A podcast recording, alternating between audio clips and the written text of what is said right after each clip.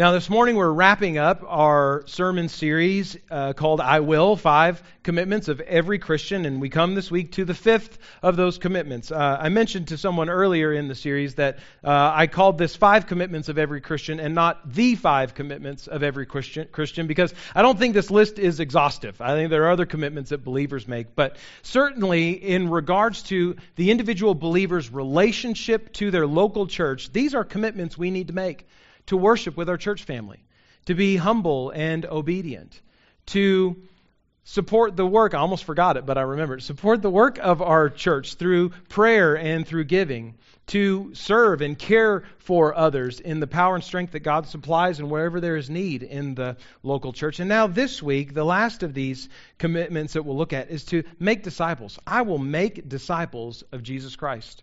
This morning, I'm going to preach a passage of Scripture that maybe to your shock and surprise uh, in finding out I have never preached before. This morning we're looking at Matthew 28, 16 through 20, a passage of Scripture often called the Great Commission. Jesus' last words, his, his final orders to his disciples before he ascends to heaven after having died for sins and being raised from the dead. I, have, I even went back and looked at sermons uh, or Bible studies that I had done in, in past ministry places in my life, and I can't find any notes anywhere of me ever having preached or taught this passage. I surprised myself. I think somebody said that's weird. It is weird.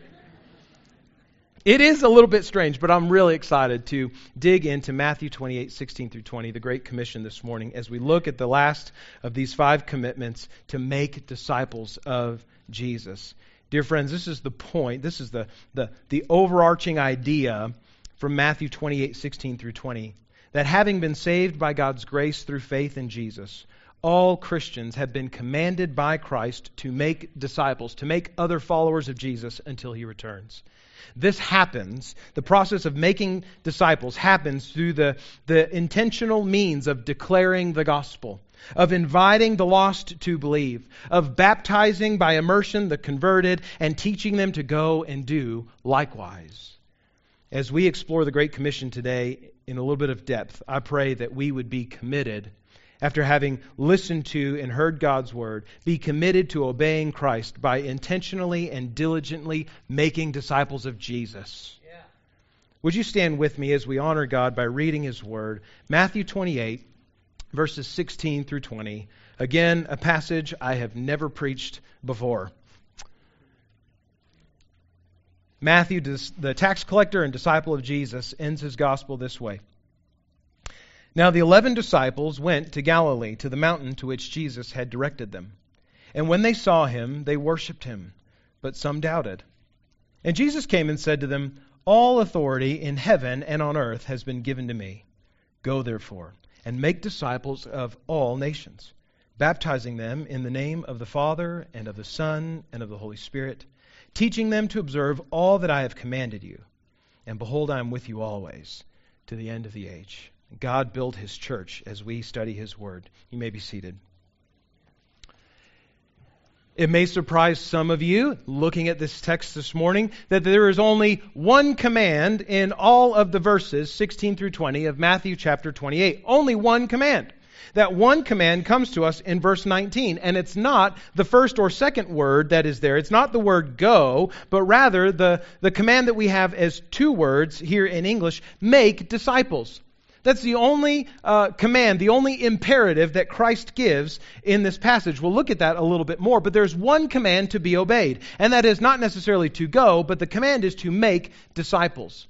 The word for disciple in Greek means learner, follower, pupil, student. We're to make those who walk after Jesus, develop those who follow Jesus, even as we have been called by him to follow him. So let's look a little bit more about this command to make disciples and the process of making disciples. In this passage, we find first that making disciples is commanded by the risen Jesus. It's commanded by the risen Jesus. When we consider this text, we must first consider who it is that is giving this command, shouldn't we? Who it is that is speaking to us. Because certainly the impetus for obeying the command comes from the one who is, who is speaking, and the authority, the office, the, the position of the one that is speaking to us. Now, nearly always, we're very quick to recognize that it is Jesus who is instructing his disciples here, and rightly so. If your takeaway from this verse is that sharing the good news that Jesus died for sins and rose from the dead is important to do because Jesus commanded it, congratulations, you are reading this text well. Okay, if you read Matthew 28, 16 through 20, and you have any conviction to obey it, you're reading it rightly. But humor me just a moment and look a little longer at the one who is speaking. This is not the Jesus who is who's speaking to the disciples. This is not the dashboard bobblehead buddy Jesus posing with a wink and smile and thumbs up like the Fonz.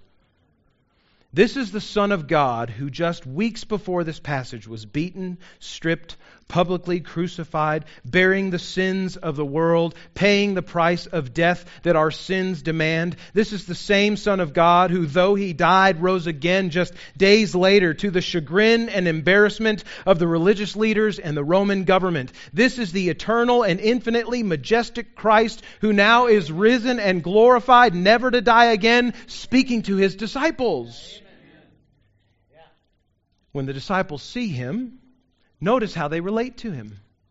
They do not relate to the risen Jesus by cozying up to him like old college pals, but they fall on their faces and worship. Verse 17. When they saw him, they worshiped. Some, Matthew tells us, even doubted. That word that is translated doubt is used only two times in all of the New Testament. It's used here in Matthew 28 verse 17, and it's used also in Matthew chapter 14, verse 31. In Matthew chapter 14, verse 31, we have the incident where the disciples had been with Jesus all day one day as he's teaching and preaching.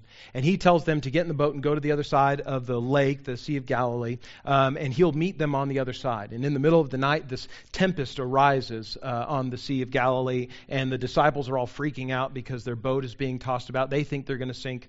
Peter looks up in the middle of the storm and he sees a figure walking to him on the water. And he recognizes that it is Jesus. And Jesus calls Peter out of the boat to come and walk to him. And so when Peter steps out of the boat onto the storm tossed Sea of Galilee to walk toward Jesus, who is walking toward him on the water, Peter turns and sees the wind and the waves, and he loses focus on Jesus and he begins to sink into the water. And Jesus grabs Peter's hand, pulling him back up, saying, You of little faith, why did you, there's that word again, doubt?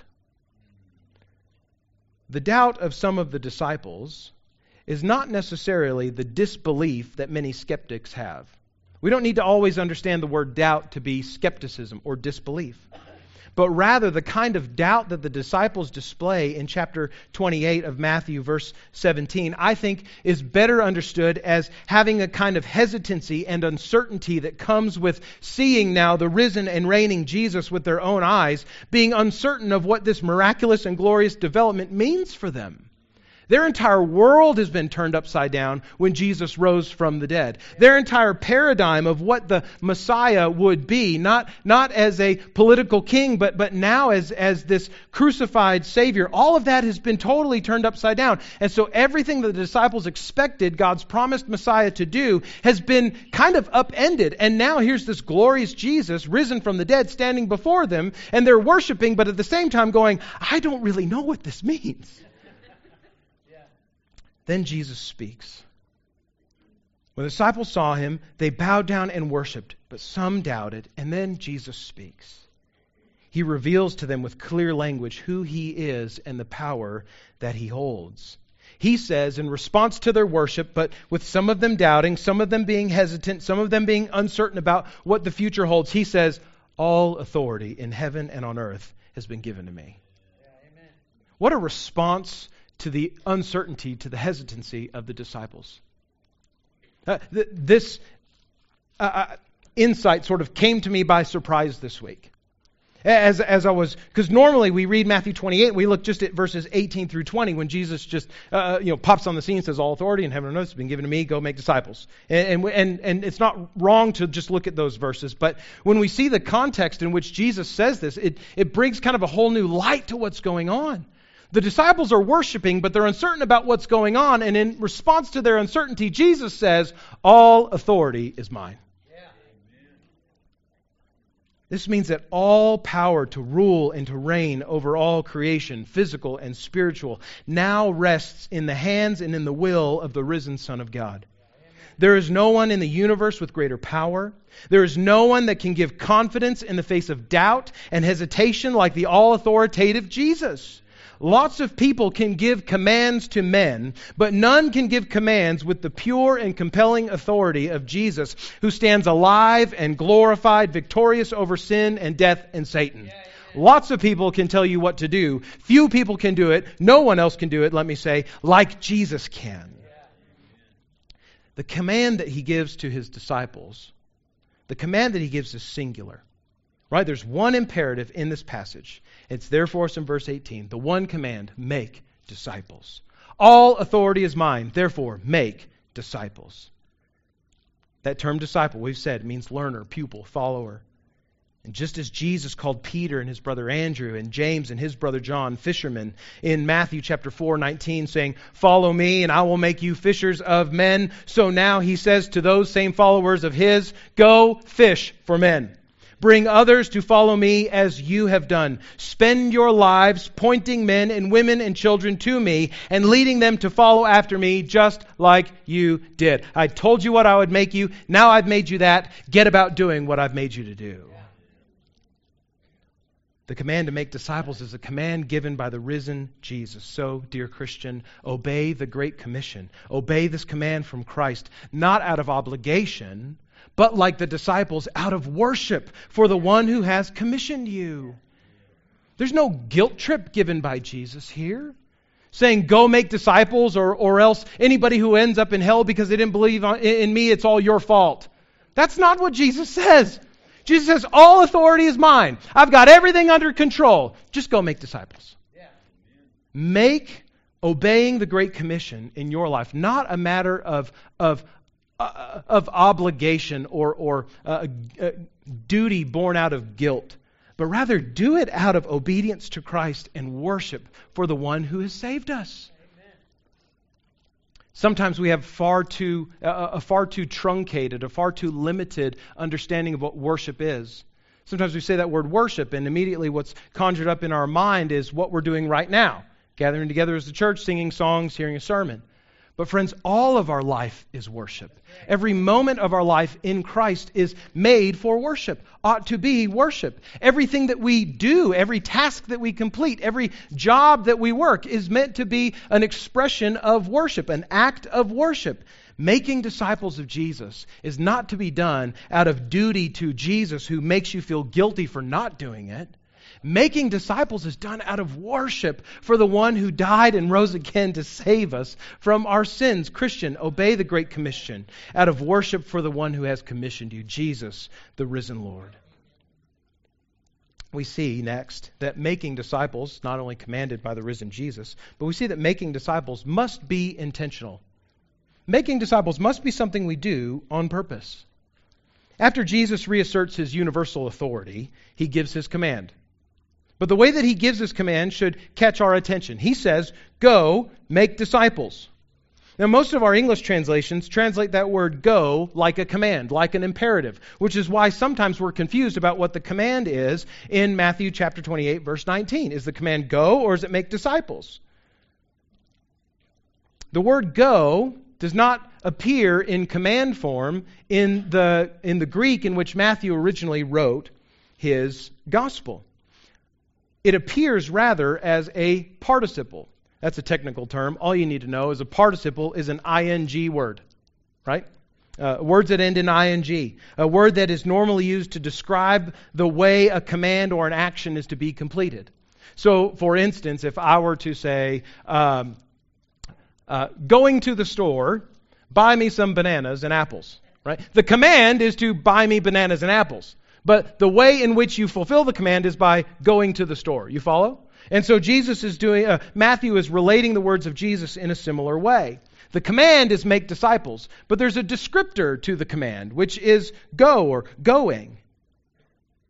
Some have here translated, tried to translate this participle with its ing ending on it, and they've come up with translations like, while you are going, make disciples, or along the way, make disciples. Wherever you happen to be, all along the path of life, make disciples.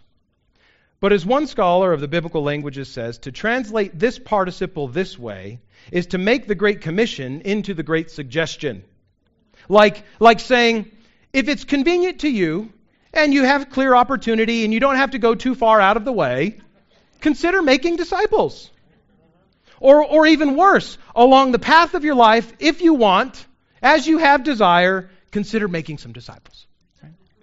To, to translate the participle here in Matthew 28 of go with the ing along the end uh, almost makes the command that Jesus gives too light, too easy to disobey. The same scholar who says translating the word go with ing on the end, or as along the way, or as you go, he demonstrates that this particular participle, which shares the same tense as the command to make disciples, like other places in the New Testament, it takes on the mood of the command that it precedes. It takes on the mood of the command that it is uh, uh, augmenting. This means that going is not a condition for making disciples, but going is the precise circumstance required for making disciples. Disciples of Jesus will not be made apart from intentionally going to make them. Look further at who are to be made into disciples. Jesus says, all nations.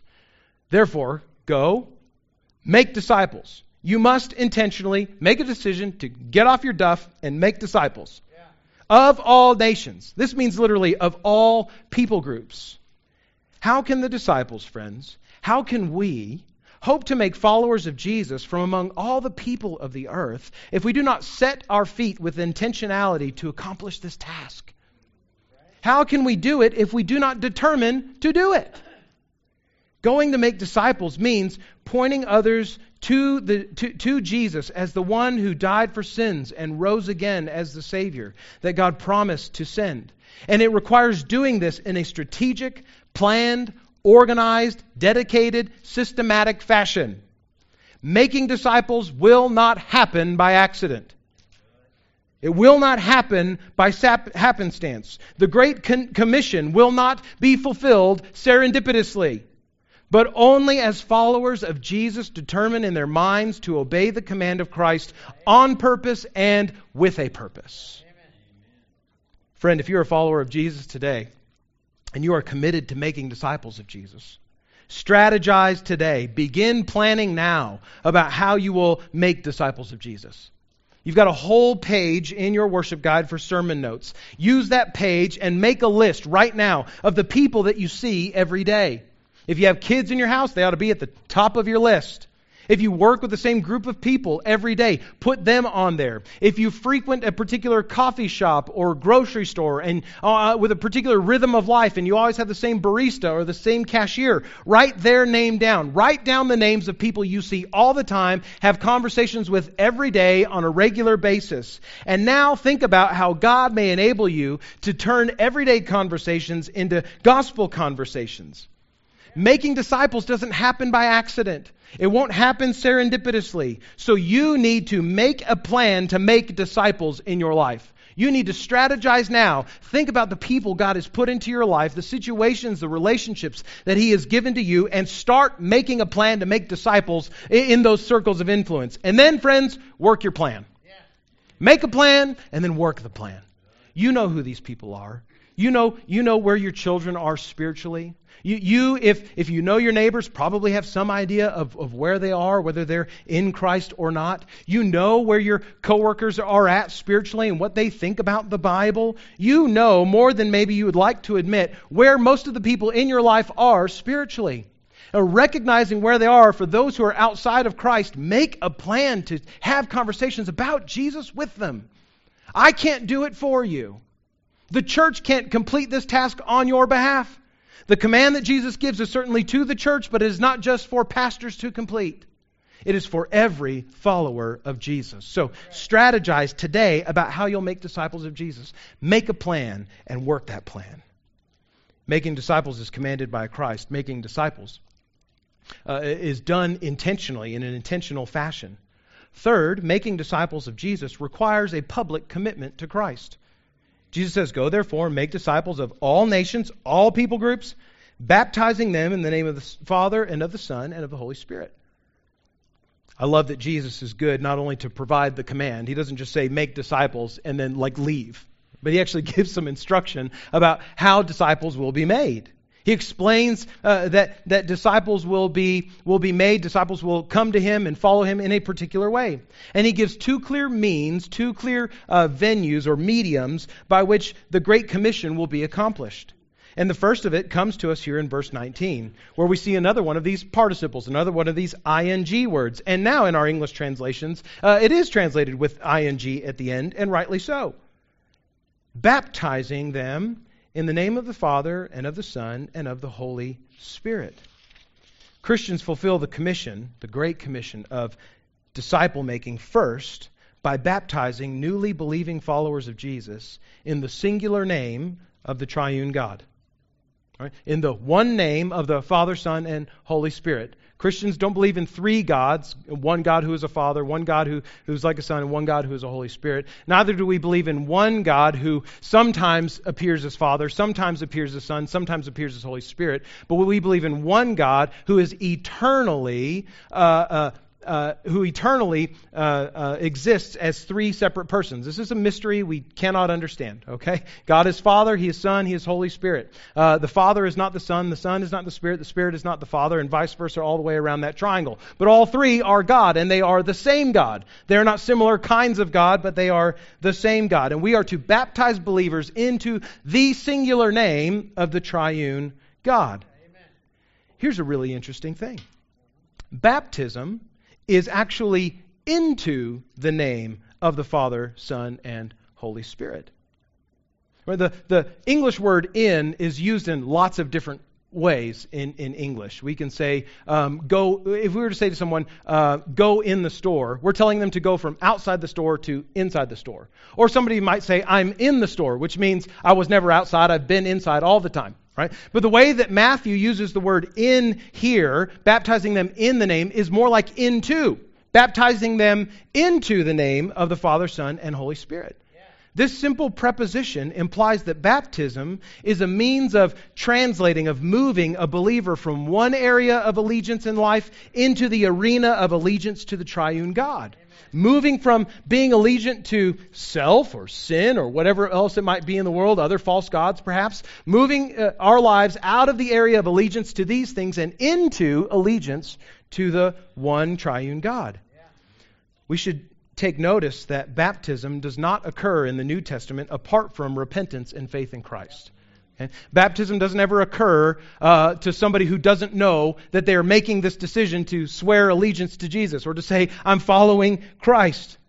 Uh, Acts chapter 2, verses 38 through 41. There, the Apostle Peter preaches the first uh, sermon, uh, first Christian sermon on the day of Pentecost.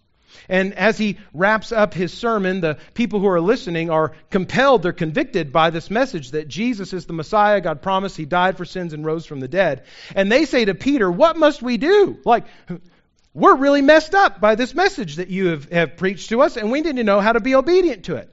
And in Acts chapter 2, verse 38, we read this Peter said to them, Repent, that means turn from your sin, and be baptized, every one of you, in the name of Jesus Christ for the forgiveness of your sins, and you'll receive the gift of the Holy Spirit.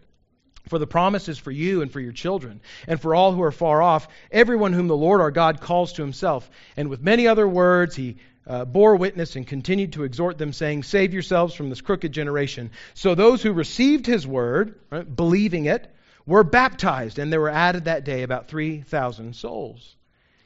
In the Bible, baptism is always, always, always tied to an invitation to believe the gospel message that Christ died for sins and rose again. And the act of baptism almost always seems to be happening publicly. We don't have any instances of private bathtub baptisms in the New Testament. The earliest formula of belief for Christians was the statement, Jesus is Lord. And it was a statement given in contradiction to the expectation of the Roman government that all would declare Caesar is Lord. So everyone living in Rome declared Caesar is Lord, and all the Christians said Jesus is Lord. And so you can see how this allegiance to Jesus, which supersedes allegiance to the state, is an affront to the Roman government. And you can see why Christians were persecuted by the Roman government so quickly in their history. Friends, to follow Jesus is not to rebel against civil authorities, but it is to say to civil authorities that there is one who has an even greater influence on our lives. There is one who garners an even higher obedience than any authority on earth, and that one is the risen Christ. Yeah, so when we declare that Jesus died for sins and rose again. And we call people to turn from sin and place their faith in Jesus. There is this kind of public commitment that we are calling them to. When we share the gospel with people who have not trusted Christ yet and say, Do you believe this? Will you believe this? We're not just saying, Will you believe this privately in your own life and, and, and not in any way that would bother anyone else? We're saying, Will you, push come to shove, declare your commitment to Christ above all else in this life? Yeah, Making disciples means leading people to count the cost of following Jesus. It is not easy. Neither should the call to follow Jesus be taken lightly. But, friends, if Jesus is who he says he is, and our sin is as bad as the Bible says that it is, then nothing but a total commitment to the one who died for those sins can ever save us from them. Jesus calls his disciples to de- demonstrate that commitment publicly by being immersed in water among the members of his body, the church, to illustrate, to show to those who are witnessing, and as a commitment in the life of, uh, uh, of the individual, that that believing person has died to sin and self and that the new life that they have received by faith and submission to Jesus as Lord is now reigning in them. That's the picture of baptism. The one standing in the baptistry saying, "My life is now no longer my own. I'm no longer going to do things the way I want, when I want, how I want, with whom I want. My life is now lived in submission to Christ and obedience to Him. I'm swearing allegiance to Jesus and turning from sin and self. My life is His. Here I go, right? Dunked into the water as a symbol of death to sin and, and, and self and all that, and raised up out of the waters of baptism to new life in the body of believers who have done the same.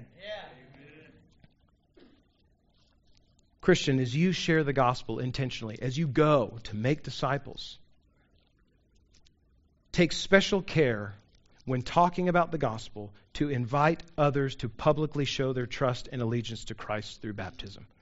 Make a serious invitation to them. Don't just say, God made you for a relationship of love and worship with Him. We have all, by our, uh, by our own disobedience to God and rebellion against Him, we've all sinned and fallen short of, of what God intended for us. Uh, God sent His Son Jesus to die for our sins and raised Him from the dead so that we can have new life in His name. Isn't that neat? And then walk away. Don't share the gospel and stop short of an invitation but share the gospel of who God is and who we are and, and the, the deadly nature of our sin and the saving work of Jesus Christ, and then say, Will you believe this? Would you believe this? Would you receive Christ as Savior today? And if they say yes, you praise the Lord, rejoice with the saints in heaven, and then say, Dear friend, now what you need to do is declare your public allegiance to Christ in the body of a church that believes the same way to become a member of the body of Christ, and to do that through baptism. Friends, you who are Christians committed to making disciples, commit to inviting people to trust Jesus and then leading them, helping them to see the importance of baptism. Friend, you today who may be in your own heart and your own mind you have received Jesus as Lord. You've trusted him as Savior, but you've never been baptized. You've never been, uh, uh, you've never given this visual picture of your death to sin and new life in Christ through baptism, let me invite you to do that today.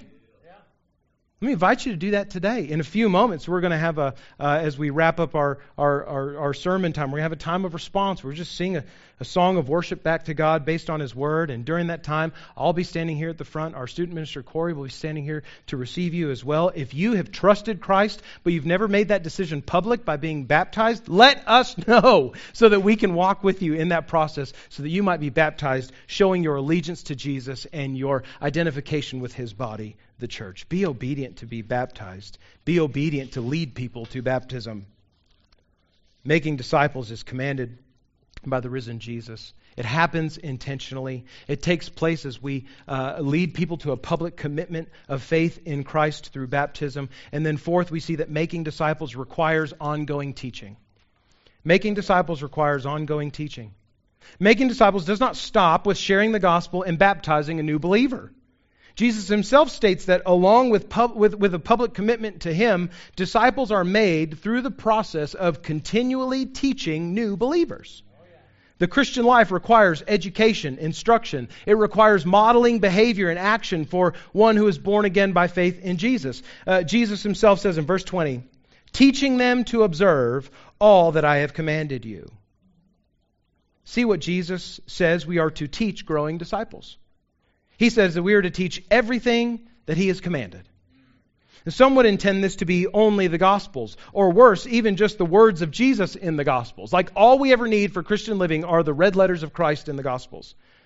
But even as such, even John, the gospel writer, says in his gospel that there was far more that Christ did than could be contained in any number of volumes. He says that in John 21 25. So surely the gospels contain some, much of what Jesus commanded, but certainly not all. Rather, the Christian should understand the command of Christ to make disciples by teaching them to obey all he commanded as teaching disciples to obey all of the Word of God which is the word of Christ inspired by the Holy Spirit. What are we to teach those who are new believers in Christ, growing believers in Christ? This book and everything in it. What are we to teach them to obey? This book and everything in it. Paul understood the importance of teaching the Word of God and obedience to Jesus by obeying Scripture. Listen to what Paul said to Timothy, the 30 something pastor overseer in the city of Ephesus. He said and wrote to Timothy in 2 Timothy 3 16 and 17. He said, All scripture is breathed out by God and profitable for teaching, reproof, for correction, and training in righteousness, that the man of God may be complete, equipped for every good word, work. All scripture, not just the words of Christ, which in Paul's own day had not even yet been uh, uh, formalized and, and, and written down and passed among the churches yet. So the scriptures that Paul is referring to there are, are don't yet even include the New Testament because they're still being formed, but certainly the Old Testament. So the New Testament is not what we need for following Christ alone, but the Old Testament also, because all of it speaks to the nature of God, the character of God, the depravity of our sin, our need for a Savior. All of it is instruction from God for living. Just earlier in the same letter to Timothy, 2 Timothy 2 1 to 3, Paul uh, comments again on the importance of teaching the Word of God. He says, You then, my child, you, Timothy, be strengthened by the grace that is in Christ Jesus.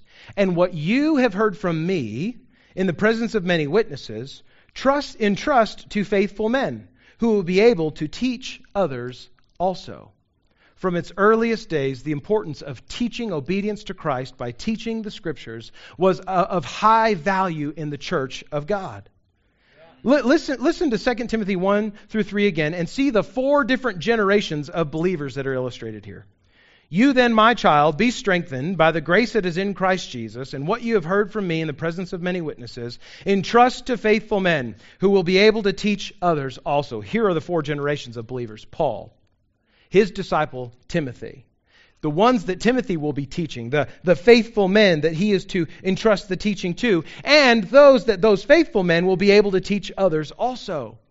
From its earliest days, the command to make disciples by baptizing them in the name of the Father, Son, and Holy Spirit, and teaching them to observe all that Christ has commanded, that command was never understood as just a singular generational command, but for every generation.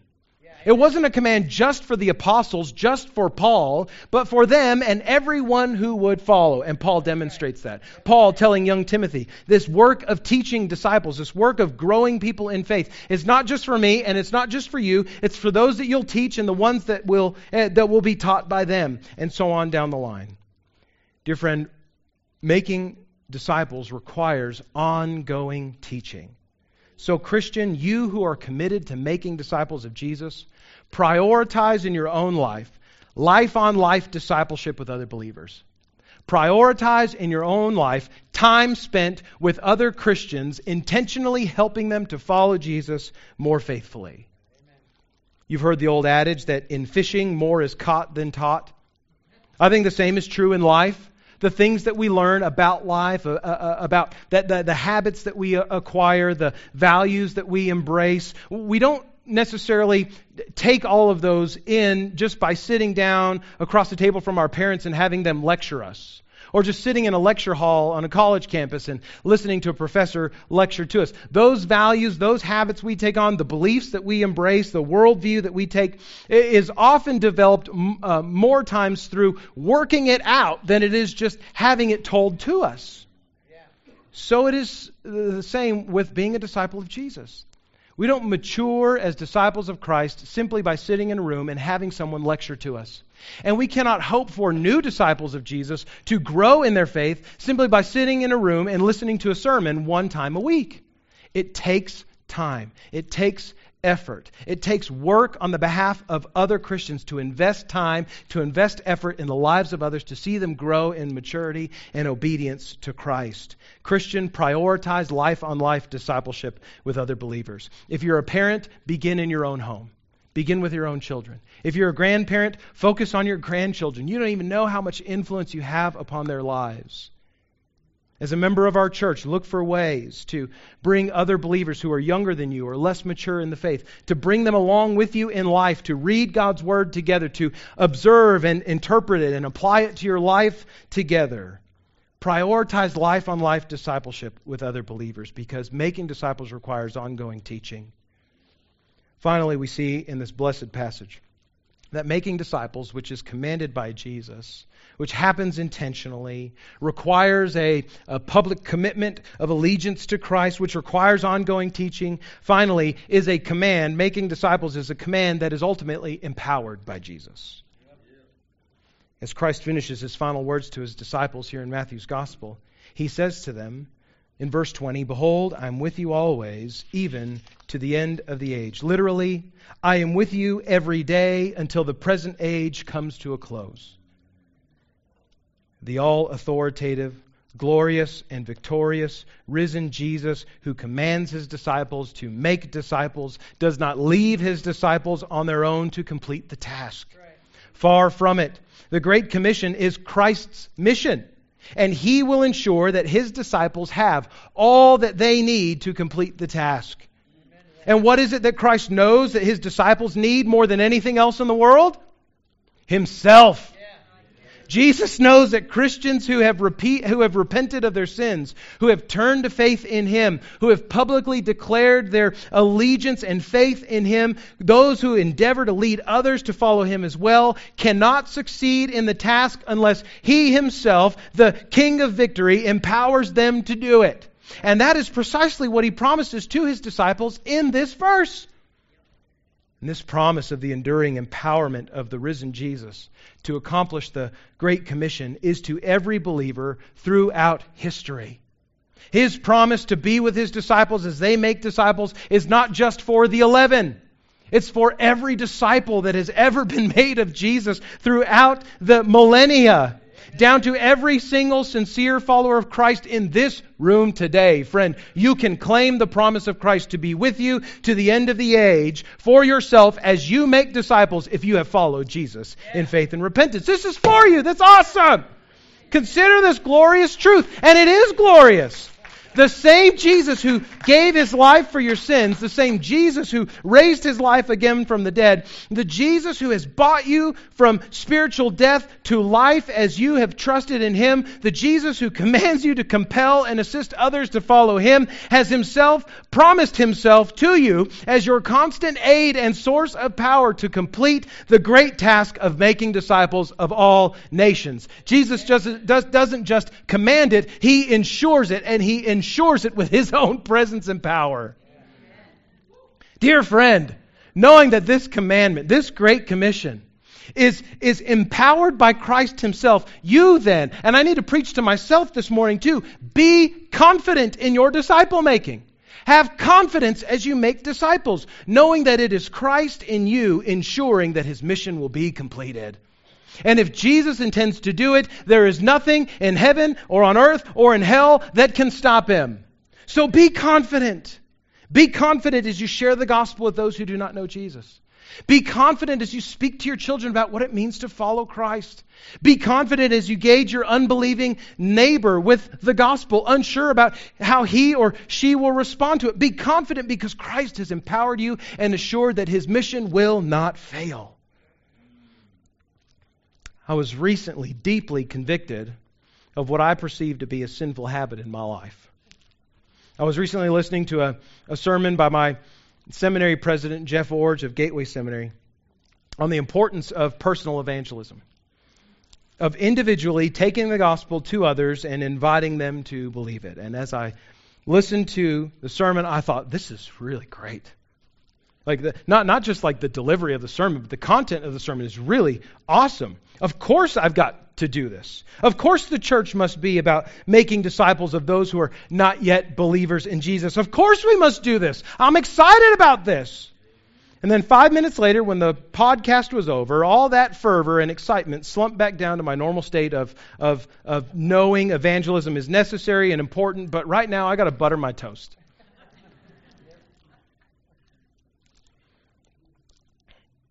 Brothers and sisters, fellow members of First West, I fear that a good many of us, even in this room, are in danger of being excited about the gospel that has saved us, being excited about the Savior that has sent and empowered us for the next five minutes.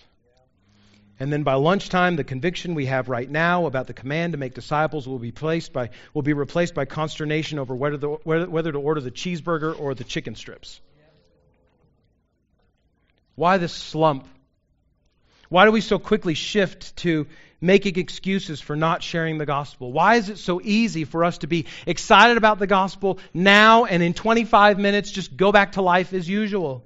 How is it that our hearts, which beat so hard for the Great Commission, as we hear it preached with conviction, can so quickly flatline when faced with the opportunity to actually obey it? How?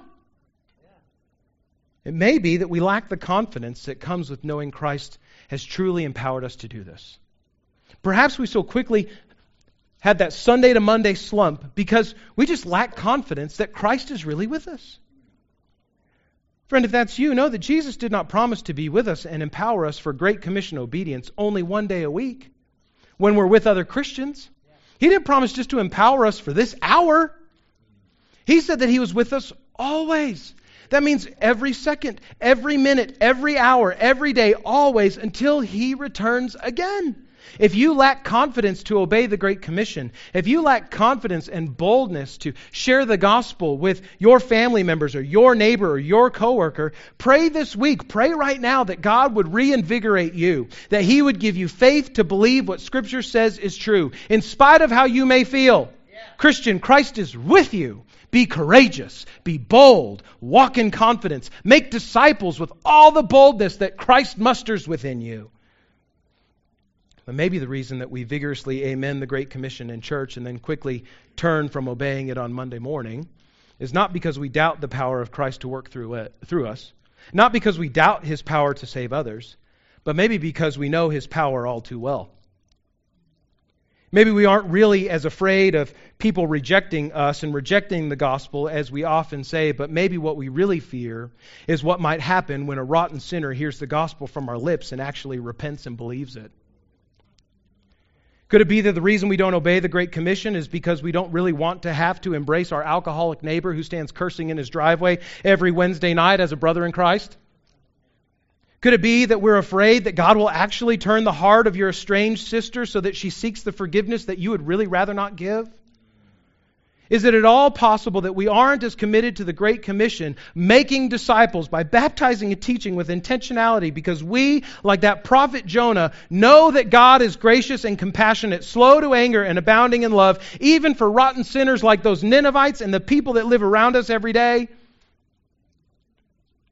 Friend, if that's you and your heart beats strong for obedience to make disciples right now, but yet it, you're in danger of it flatlining tomorrow because you don't really want to see that person come to Christ.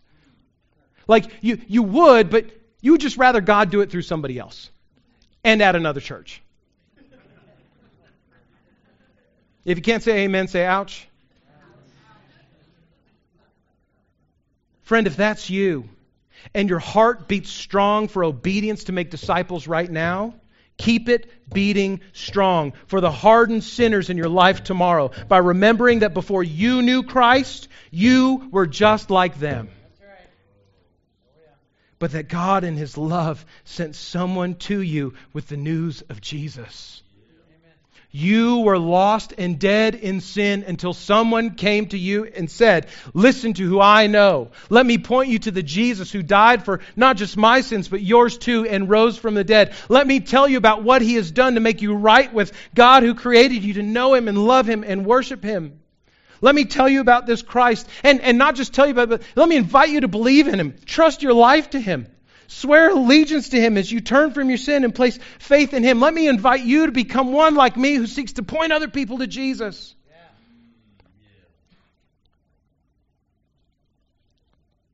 Christian, Christ has loved you deeply, infinitely, enough to give His life for your sins. Open your heart to sinners who have not yet known Christ's love for them. And in confidence, in Christ who empowers you to fulfill the mission that He has given, you go and make disciples of all nations. Friend, if you're here this morning and you heard the gospel, the good news that Christ has died for you, He's given His life to bring you forgiveness of your sins, and you know that you have not yet followed him publicly, you've not yet trusted, entrusted your life to him, turning from your sin and giving uh, control of your life over to him, today is the day for that. In a moment, we're going to sing a song of, of response. And during that time, as I said before, Corey and I will be here at the front to pray with you, to talk with you about what it means to follow Christ, to, to lead you, if you haven't already, to, to, to pray, to commit your life to Christ, and to follow that commitment with baptism. We would love nothing more than to celebrate the new life that Christ is longing to give to you by faith in his name. Come do that today. Make that decision today. Friend, if you have been obedient to follow Jesus, but you've not been obedient by being baptized as a, as a public profession of your faith to other Christians and to the world, come and talk to Corey and I this morning about what, it would, what we would need to do to, to get your baptism scheduled and soon, that you may be obedient to Christ in that way and then begin doing the work of teaching others to obey all that He has commanded. Friend, if you have been a Christian, you've been baptized, but you are struggling with that commitment to make disciples, to teach others, Start fresh today. Don't feel guilty about time lost. You can't go back and get it back anyway, but you can do something about today and tomorrow and the days ahead. If you've not been making disciples in the past, don't worry about that. Repent of that disobedience and make a commitment to make disciples today.